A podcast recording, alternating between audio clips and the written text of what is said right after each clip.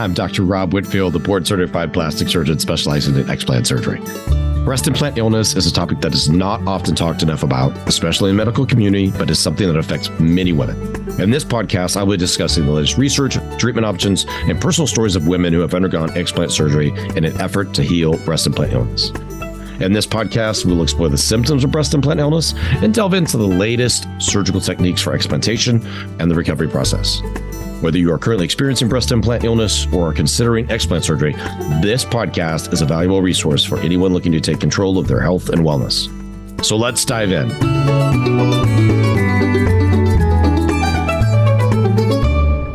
Before we get started today, I wanted to tell you about a way you can speed your healing and to begin reverse aging in your body.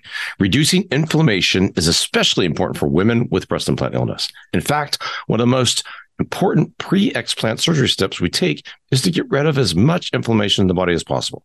So I've created a special inflammation support bundle to give you everything you need to reduce inflammation as quickly as possible.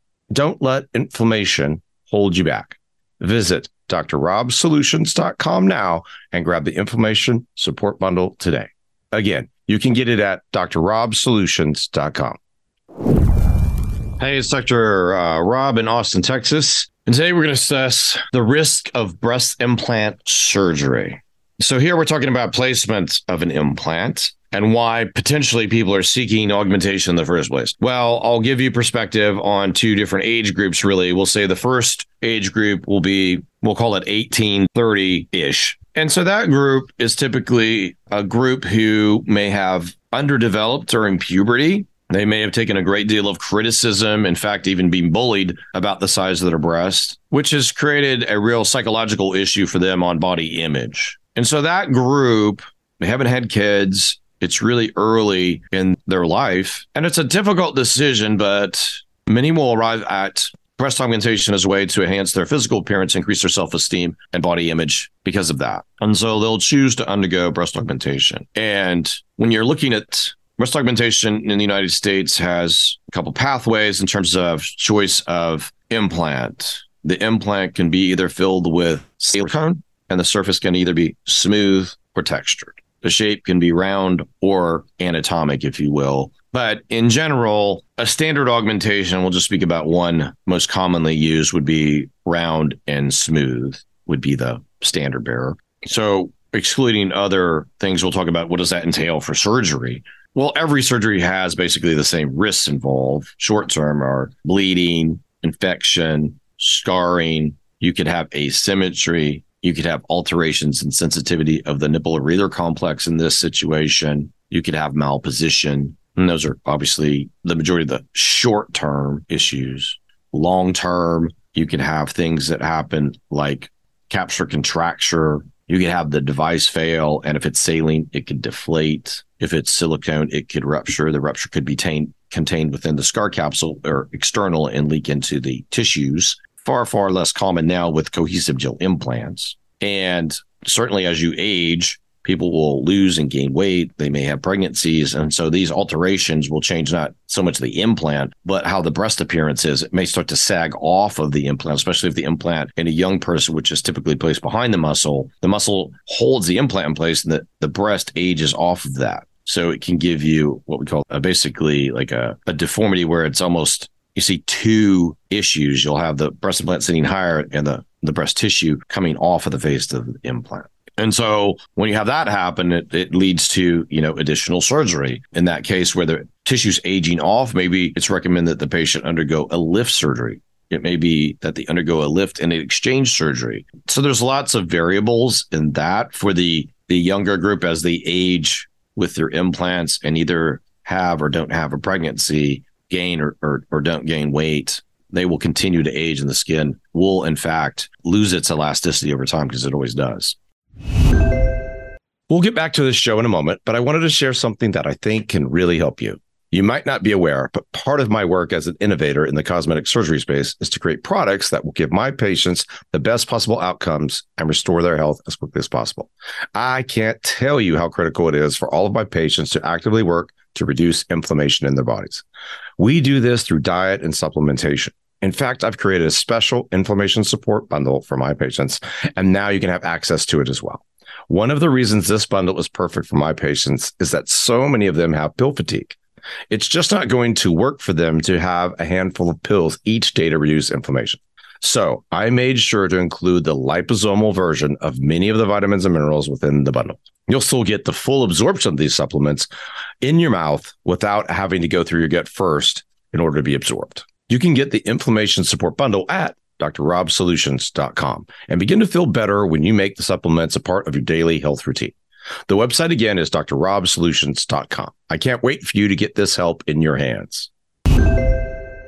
So, in the second group that didn't have augmentation early in life, but had children, breastfed, had basically expansion of the tissues with milk production and then obviously contraction after they've discontinued breastfeeding if they were able to do that over a period of time and many times it'll take a period of time to lose weight accumulated during their pregnancy. And so once that's all sorted out, people may have an appearance where it's it's deflated, the skin hasn't held tone, it's it's relaxed more, there may be stretch marks, there may be all sorts of reasons for a change in breast aesthetics. And that's typically your second peak where the breast has less volume, so it's kind of deflated appearance. It may be in a low set position now because it's expanded and with contraction lost some of the elasticity. And this can be the skin, it can be the nipple areolar complex, or all sorts of aspects of this. And then that's when rejuvenation of the breast after pregnancies is recommended. And it can be typically implant placement for volume restoration coupled to lift or mastopexy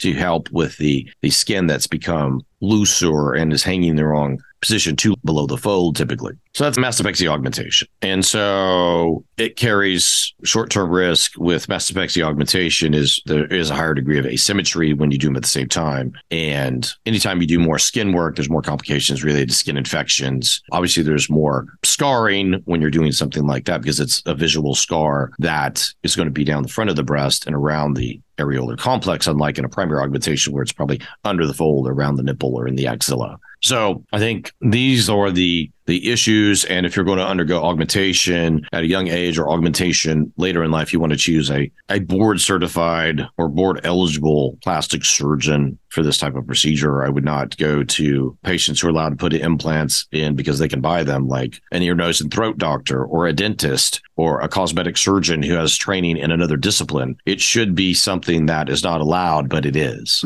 So I'll go back to you know selection of patients for augmentation. I'll, I'll, give you my personal experience because i feel like as somebody who did oncologic reconstruction for a long period of time we were faced with lots of challenges with people with pre-existing medical conditions and we had to be careful in the selection process and there are a number of factors that go into it. So for instance if someone came into me who was younger but had a family history that they're aware of. Sjogren's, lupus, rheumatoid arthritis, lichen sclerosis, some autoimmune disorder, I would not recommend that they get a breast implant for augmentation. I would, you know, discuss fat transfer if that was an option for them, but I would not recommend that for a primary augmentation or primary form of implant-based reconstruction given their pre-existing autoimmune situation. Just I, I, felt was too complicated for them, especially my oncology patients who would then progress to other therapies, chemotherapy, hormone suppression therapy, radiation therapy. All these therapies would further complicate their situations.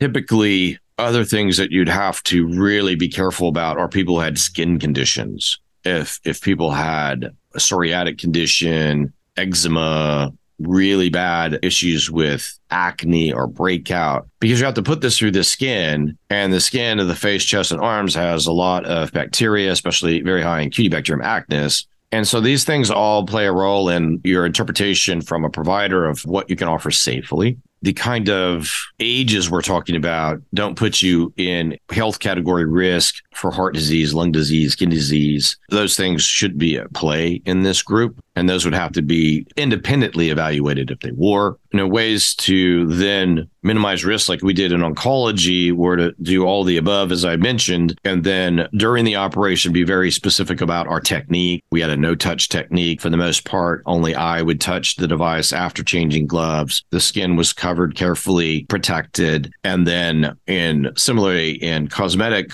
augmentation, we'd be very careful with protection of the skin, use what's called a funnel to pass the device, once again, using a no touch technique. And these are all things just to minimize risk when working with an implant. It's born out of hip implant, knee implant, breast implant. You're really trying to minimize your opportunity for contamination in the operative field or at the time from someone helping you in the operation. And then that sets the stage to have the best possible outcomes early on after surgery. So once again, having, you know, fully explain this to clients. And now when you discuss, you know, breast augmentation with clients, you definitely have to discuss all the different aspects of these breast implant associated lymphomas, as well as breast implant illness. And once again, you're trying to get a very, very clear understanding of patient expectations, their health, and then what, what you can do in terms of technique to help them the most. There are multiple factors and obviously we want to make sure decision making is as careful as possible. And i always felt that was very complicated. When we're younger, it's it's a hard task to kind of think about all the long term implication implications of having an implant. Once again, whether it's a hip, knee, breast, neurologic, spinal stimulators, defibrillators, it doesn't matter. I've helped every type of surgical discipline with an implant problem. Obviously, taking care of breast implant problems as well. So they each have their own problems because they're foreign bodies, and you have to make sure that you do your best to inform the patient and set them up for success, provide provide them with adequate support, and that will lend itself to the best overall outcomes. Thanks for joining me today. I hope you found the information and stories shared on this podcast helpful and informative. Remember, taking control of your health and wellness is key to recovery from breast implant illness. If you're looking for additional resources and support, be sure to visit our online store, Dr. Rob's Solutions, at drrobsolutions.myshopify.com. You'll find a wide range of wellness products and supplements to support your journey to recovery. From specially formulated detox supplements to personalized skincare products, we have everything you need to aid your recovery. Visit Dr. Rob's Solutions today at drrobsolutions.com. Thank you for listening, and we'll be back with another episode soon. Remember, you're not alone in this journey, and together we can overcome breast implant illness. Take care.